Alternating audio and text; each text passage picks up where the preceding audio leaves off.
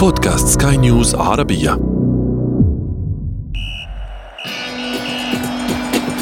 أثير الكرة.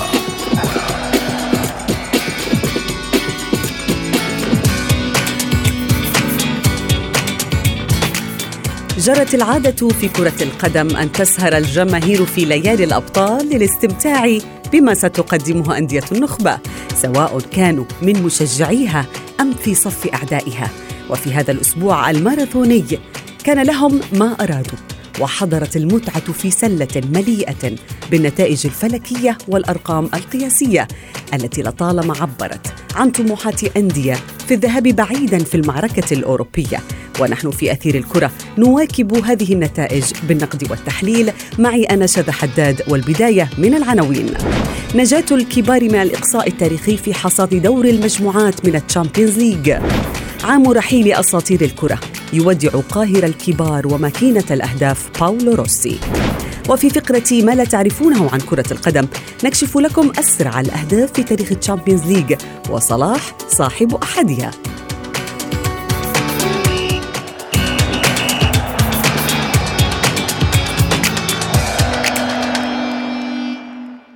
مرحبا بكم من جديد مستمعينا الكرام في حلقة جديدة من أثير الكرة. سيناريوهات عديدة كتبتها الأندية المنافسة على لقب دوري أبطال أوروبا لهذا الموسم. ولكن الأهم حتى الآن هو العبور إلى الدور المقبل سواء بسهولة أو بشق الأنفس.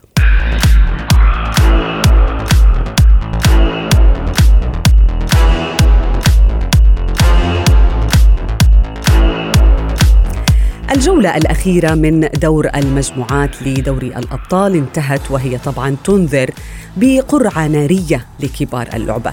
لن يكون طبعا من بين هؤلاء الذين سينافسون أصحاب التاريخ الكبير مثل إنتر ميلان الإيطالي ومانشستر يونايتد الإنجليزي وغيرهم ممن فشل في الاستمرار للمنافسة على اللقب القاري. نستمع إلى التفاصيل في تقرير محمد عبد السلام. معارك طاحنة أرقام قياسية بالجملة وأحداث كارثية غلفت دور المجموعات من دوري أبطال أوروبا للموسم الحالي. دور ماراثوني حمل أنباء سعيدة لأندية حجزت مكانها بين نخبة الكبار، وأخرى عانت الأمرين وسجلت نقاطا سوداء في تاريخها. ولعل أبرز هذه الأحداث هو التأهل الصعب لريال مدريد الإسباني على حساب بروسيا مونشنغلادباخ برأسيتي النجم الفرنسي كريم بنزيما الفوز أعاد الروح للنادي الملكي وتفادى به أزمة جديدة في أروقته. بعدما قدم بداية سيئة لموسمه الأوروبي بخسارتين من شختار الأوكراني قبل أن ينتفض في الجولة الأخيرة والفاصلة. والإثارة لا تتوقف في هذه المجموعة التي رفضت الأداء السيء لإنتر ميلان الإيطالي وقدمت بطاقة العبور الثانية لجلادباخ بعد التعادل الهزيل للنيراتزوري أمام شختار الأوكراني. رغم أن نتيجة المباراة الثانية كانت تخدم صعوده لكنه فرط فيها. ليفشل كونتي في قيادة الإنتر للبقاء في الساحة الأوروبية هذا الموسم. تاركا يوفنتوس وأتلانتا لرفع علم الكالتشيو في القارة العجوز.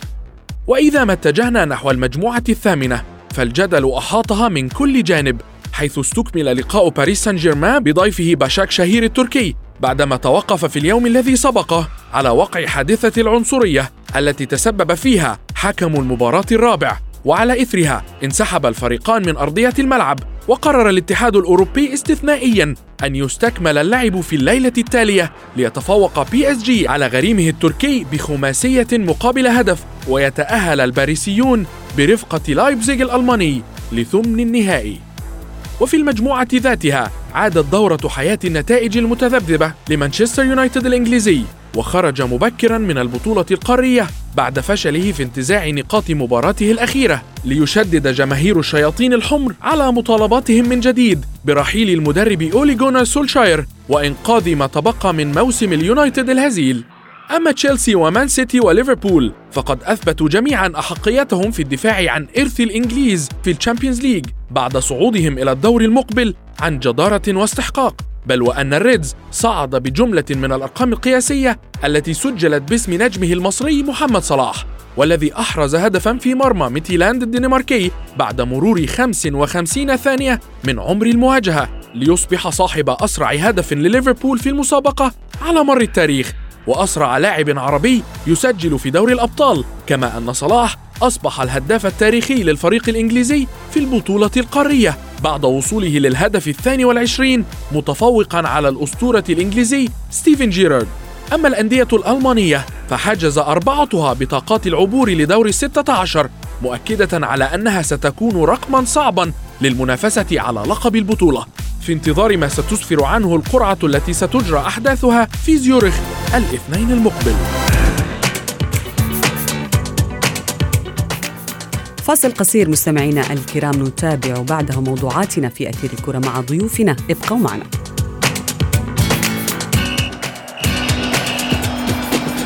أثير الكرة.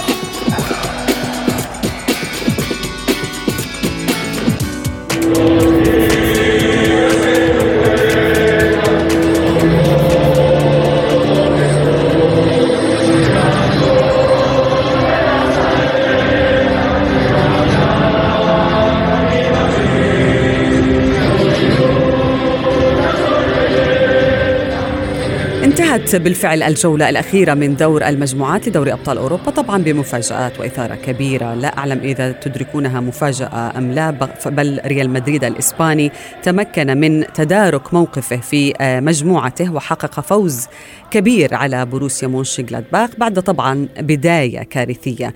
في المقابل فشل إنتر ميلان الإيطالي في التأهل حتى أنه لم يتأهل إلى الدوري الأوروبي بعد احتلاله المركز الرابع والأخير في مجموعته أيضا. مانشستر يونايتد ذهب إلى بطولة الدوري الأوروبي بعد فشله في التأهل إلى الدور المقبل من الشامبيونز ليج. كل هذا يحدثنا نتحدث فيها مع آه، الصحفي الرياضي يوسف الشاطر الذي ينضم إلينا في أثير الكرة. مساء الخير كابتن يوسف. مساء الخير شدا مساء الخير لكل من يستمع إلينا. يسعد أوقاتك. من أين نبدأ كابتن يوسف؟ هل من ريال مدريد؟ لربما يعتبر الأداء الذي قدمه في الشامبيونز ليج هذا الموسم من أبرز المفاجآت في دور المجموعات. طبعا ممكن أن نبدأ من ريال مدريد الذي أسال العرق البارد لجماهيره وعبث بأعصابهم طيلة الجولات الست من مسابقة دوري أبطال أوروبا هذا الموسم. على غير العادة الريال عودنا أن يحسم الأمور مبكرا حتى منذ الجولة الرابعة. الريال يكون متأهل إلى الدور ثمن النهائي. الآن عانى كثيرا قبل أن يفوز في مباراته الأخيرة أمام جلادباخ بهدفي كريم بنزيما وتأهل إلى الدور الثمن النهائي. ريال مدريد أكيد أنه لم يقدم الوجه الاعتيادي بالنسبة له. مشاكل كثيرة على المستوى التقني يعاني منها الفرنسي زين زيدان. الأجنحة التي تعتبر قوة فريق ريال مدريد عادة سواء ايدن هازار البلجيكي الذي يصاب كثيرا خلال السنتين الأخيرتين أو أيضا رودريجو الشاب البرازيلي. فينيسيوس هناك أداء غير منتظم تماما باستثناء كريم ولكن بالأمس ظهر بصورة مغايرة كابتن يوسف وكأنه ريال مدريد القديم ريال مدريد المميز. لماذا انتظر زيدان يعني للجولة الأخيرة أو حتى المباراة الأخيرة حتى ينقذ الفريق. يبدو لي أنه أحس بالخطر آه، ليس فقط زيدان لكن أيضا اللاعبين اللاعبون أحسوا بخطر الخروج من الدور الأول وهذا أمر يعتبر كارثة بالنسبة لفريق من تاريخ ريال مدريد. أيضا عودة سيرخيو راموس إلى قلب الدفاع ولعبه إلى جانب رافائيل فاران يعطي ضمانات كثيرة لهذا الفريق على المستوى الدفاعي. تنظيميا الريال بالأمس كان كان جيد لم بالنسبة لم يقدم المباراة الممتازة لكن كان آه، جيد ينافس بشكل قوي كما هي عادة الريال وننتظر تحسن أكثر على مستوى الأداء خلال الفترة المقبلة خاصة بعد الفوز في الليغا على إشبيليا نهاية الأسبوع الماضي وهذا أعطى شيء من الثقة التي عادت من جديد لزيدان وأيضا للاعبيه فقط نقطة نسجلها بعد نهاية المباراة. لم يكن هناك أي احتفال من اللاعبين على أرضية الملعب وهذا الأمر تطرقت لها الصحف الإسبانية كثيرا اليوم. هناك شبه آه وعي بأن الريال قدم إلى حدود الساعة نصف موسم كارثي. نعم. وكان غير راضين عن أنفسهم حتى اللاعبين. نعم. نعم. آه، دعنا نتحدث عن كوارث آه، إنتر ميلان. ولربما ومانشستر يونايتد يعني عندما تقول فريق بحجم آه، المان يو أو الشياطين الحمر أن يخسر ويخرج بتاريخه الكبير إلى بطولة أقل آه، مستوى من الشامبيونز ليج آه، ما الذي يحدث؟ لماذا قدم مانشستر يونايتد بعد أن يعني قدم موسم أو حقق بداية أوروبية جيدة لكن عاد للنتائج المتذبذبة مرة أخرى طبعا الفوز بداية في بداية مشوار دور المجموعات على باريس سان جيرمان في فرنسا كان يعطينا شيء من الأمل على أن مانشستر يونايتد عاد من جديد إلى المنافسة بشكل قوي لكن بعد ذلك توالت الهزات والخسارة أمام باريس سان جيرمان على أرضه عقدت كثيرا من الأمور. مانشستر يونايتد لا يجب أن نعود للوراء كثيرا منذ رحيل سير أليكس فيرجسون يعاني كثيرا. أولا لإيجاد مدرب يفي بالغرض ومدرب قادر على صناعة وصياغة توليفة جيدة تنافس بقوة وأيضا على مستوى الاختيارات. هناك آه، الانتدابات سيئة جدا في مانشستر يونايتد في الفترة الأخيرة. مؤخرا إدينسون كافاني الأوروغواياني الذي انتدبه الفريق من أجل أن يكون رقم تسعة ويسجل الأهداف لا يقدم الضمانات التي يأملها جمهور مانشستر يونايتد. أيضا بالنسبة لبول بوجبا هناك مشكلة كبيرة للاعب الذي صرح وكيله من وعبر عن رحيل نعم. هذا الأسبوع. الأسبوع يقول أنه اللاعب انتهت دورته مع مانشستر يونايتد ويريد أن يرحل هنا نأخذ فكرة على الأجواء التي يعيشها هذا الفريق وعلى آه، آه، ضرورة التغيير. أولي جونر شولشاير وصل إلى مرحلة النهاية في مانشستر يونايتد. لا يبدو أنه حتى سيكمل هذا الموسم لأنه لا يملك الأدوات من أجل إقناع اللاعبين لإعطاء المزيد من الجهد لإعطاء المزيد من الأداء آه، المتناسب ولكن كيف يتابع كابتن يوسف المسؤولون يعني في الأولد ترافورد؟ تشكيلة أولي أونال أونار سولشاير في كل مباراة يعني أن تلعب بخمس مدافعين في كل مرة وتخسر وفي مباراة تبحث فيها عن الفوز وتلعب بطريقة دفاعية ومن يدافع يخسر كيف يتابع يعني هل هناك من آراء أخرى ممكن أن تفرض على هذا المدرب في مثل هذه الحالات؟ تعرفين في إنجلترا هناك آه، لا, لا يقال المدرب بل المدرب المدير المدير العام للفريق آه، المدرب في إنجلترا كما كان جوزي مورينيو في تشيلسي وكما آه، كان فيرجسون كما هو كلوب الآن في ليفربول. المدرب يتحكم في كل شيء. لا يمكن أن يأتي أحد من الإداريين ويفرض رأيه أو حتى أن يعطيه مثلا فكرة بالنسبة لمانشستر يونايتد هناك مشكلة على مستوى اللاعب رغم أنه يملك عناصر رائعة على مستوى الهجوم ويكفي أن نقول أنه يملك ماركوس راشفورد أبرز موهبة في كرة القدم الإنجليزية في هذه الفترة. جرينوود الشاب اليساري الذي يستطيع أن يصنع الفارق في كل لحظة يمسك الكرة. هناك مجموعة من العناصر التي لا تستغل بشكل جيد، التغيير هو قادم لا محاله في مانشستر يونايتد لأن أولي جونر سولشاير أخذ فرصته كاملة سواء في المواسم الماضيه أو في هذا الموسم، لكن ان أن يخرج مانشستر يونايتد من الدور نعم. آه، دور المجموعات في هذا الموسم يعتبر شيء بين قوسين. فضيحة. كابتن يوسف آه، نحن ننتظر القرعة التي ستجري فعالياتها الأسبوع المقبل، يعني أندية ألمانيا الأربعة تأهلت إلى الدور المقبل وهي لربما تنذر من جديد بأنها قد تكون أو ستكون رقم صعب إذا ما نظرنا القرعة والجدول وترتيب الفرق ومن تصدر ومن احتل المركز الثاني لربما نشاهد مواجهة جديدة بين برشلونة وبايرن ميونخ الألماني. كون برشلونة هو صاحب المركز الثاني وبايرن ميونخ الأول وكلاهما من دولتين مختلفتين. هل تتوقع ذلك؟ حتى أن مانشستر سيتي وليفربول ممكن برشلونة أن يجتمع بفرق قوية جدا.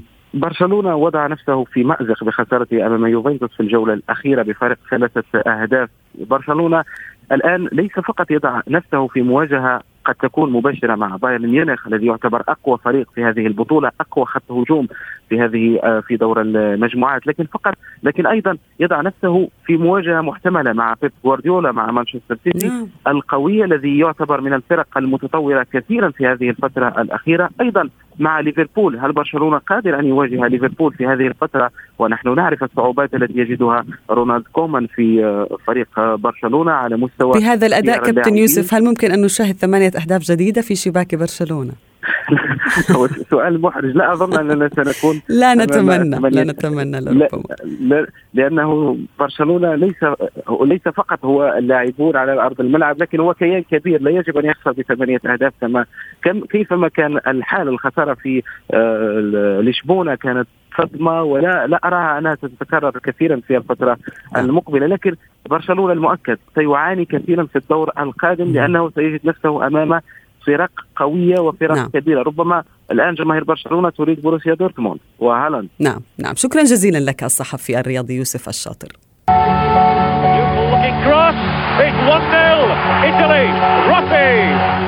Oh, it's been given away. Here's Rossi. Oh, it could be a calamitous mistake. The shot from Tardelli. Rossi's got a hat trick. It's all over.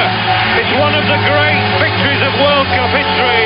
And somewhere in there is Paolo Rossi, the man who's come back from. يبدو مستمعينا الكرام أن عام 2020 يأبى أن ينتهي بدون أن يزيد أحزان عشاق كرة القدم فقد خسرنا نجما جديدا وماكينة أهداف إيطالية ممن أثروا في عالم المستديرة. فبعد رحيل آه، الأسطورة دياغو أرماندو مارادونا أعلنت وسائل إعلام إيطالية وفاة نجم كرة القدم وهداف المنتخب الإيطالي الذي قاده لحصد لقب كأس العالم عام 82 باولو روسي عن عمر ناهز ال 64 عاما. للحديث أكثر عن هذا الأسطورة ومسيرته ينضم إلينا الإعلامي الرياضي بلال فواز. بلال مساء الخير.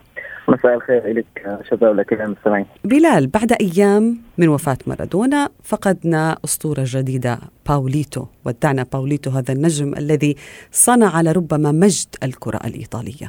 آه، فعلا تكاد لا تنتهي 2020 إلا وتزيد من الأحزان للأسف. آه، خسارة كبيرة للكرة العالمية.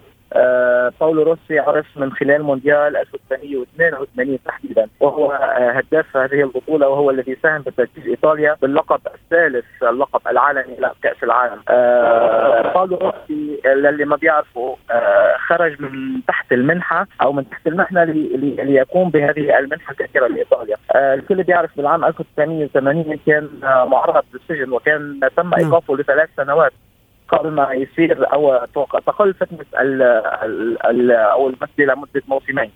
آه شارك مع إيطاليا بكأس العالم بالبداية والكل انتقد تحديدا بالدور الأول لم يستطع أن يسجل أي هدف وتأهلت إيطاليا للدور الثاني ومن خلال الدور الثاني وتحديدا مباراة البرازيل اللي كان آه، البرازيل بعام 1982 اللي بتعرف كان بقيادة زيزو كانت آه، نجمة فوق العادة بالثلاثة أهداف التي سجلت أو سجل هدفين منها آه، باولو روسي. بدأ آه، حكاية آه، النجومية مع المنتخب الإيطالي.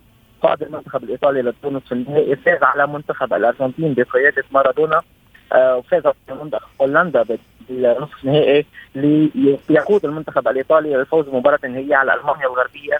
وتتوج بهذه نعم. بكأس العالم. هو من أفضل آه النجوم الإيطاليين وحاز على أفضل لاعب في مونديال 82 الكرة الذهبية. ولكن أين تصنف روسي من بين أساطير الكرة الإيطالية؟ أي ما, ما هو المركز الذي يحتله هذا اللاعب في قلوب الجماهير الإيطالية؟ آه يمكن تصنيف باولو روسي آه حكى عنه الكثير من اللاعبين الإيطاليين حكى عنه الكثير من متتبعي كرة القدم العالمييه بيكفيكي أنه آه، خلال مونديال 1982 توج أو آه، من أفضل 50 شخصية رياضية بالعالم. آه، المسيرة التي قادها مع منتخب إيطاليا تحديدا ب 82 والمسيرة التي قادها مع يوفنتوس قادوا لإحراز لقبين دوري وكأس اليوروبا ليج بالإضافة لكاس إيطاليا.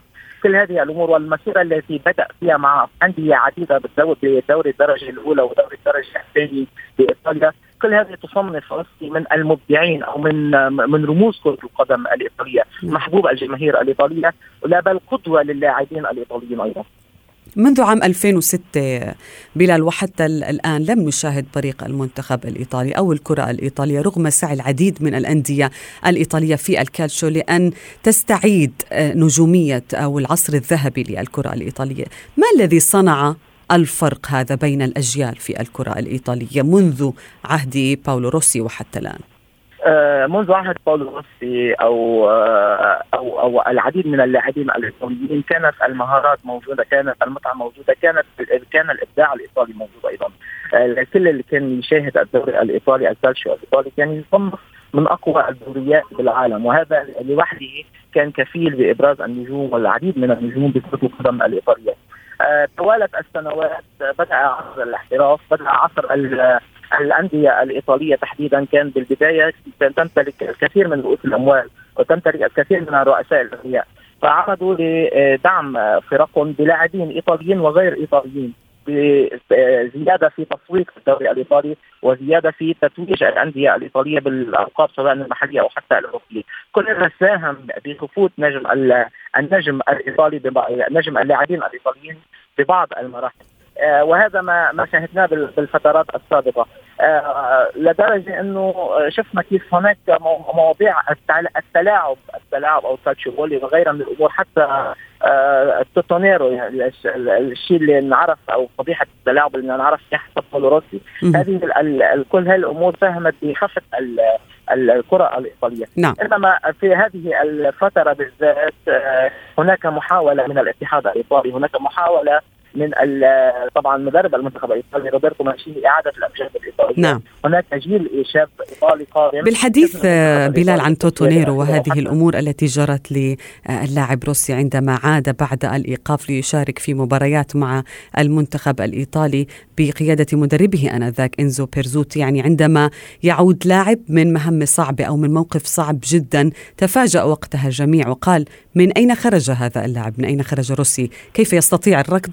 مثل السابق وهو توقف لفترة طويلة. كيف يمكن أن تجد لاعب بحجم روسي في هذه الفترة؟ بأن ينهض من من, من الأمور التي يعني تحصل معه.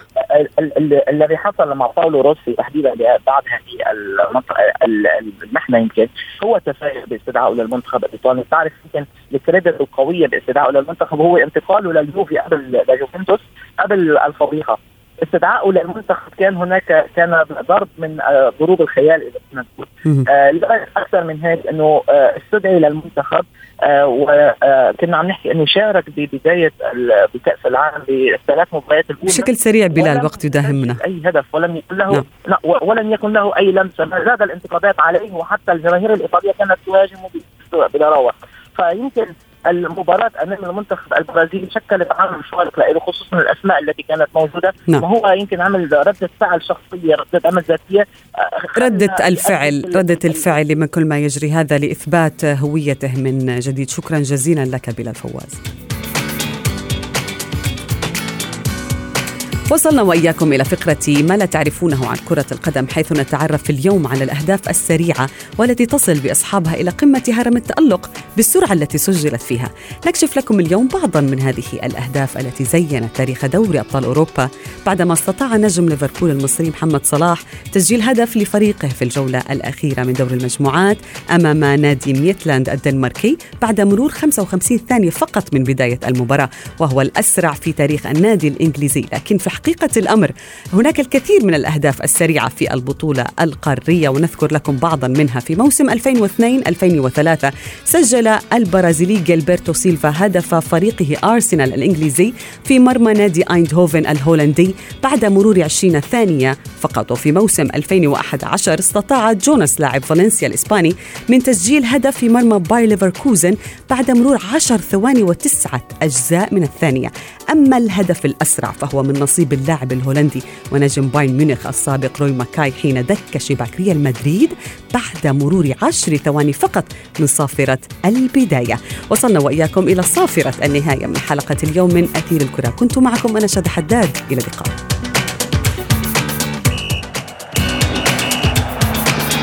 أثير الكرة.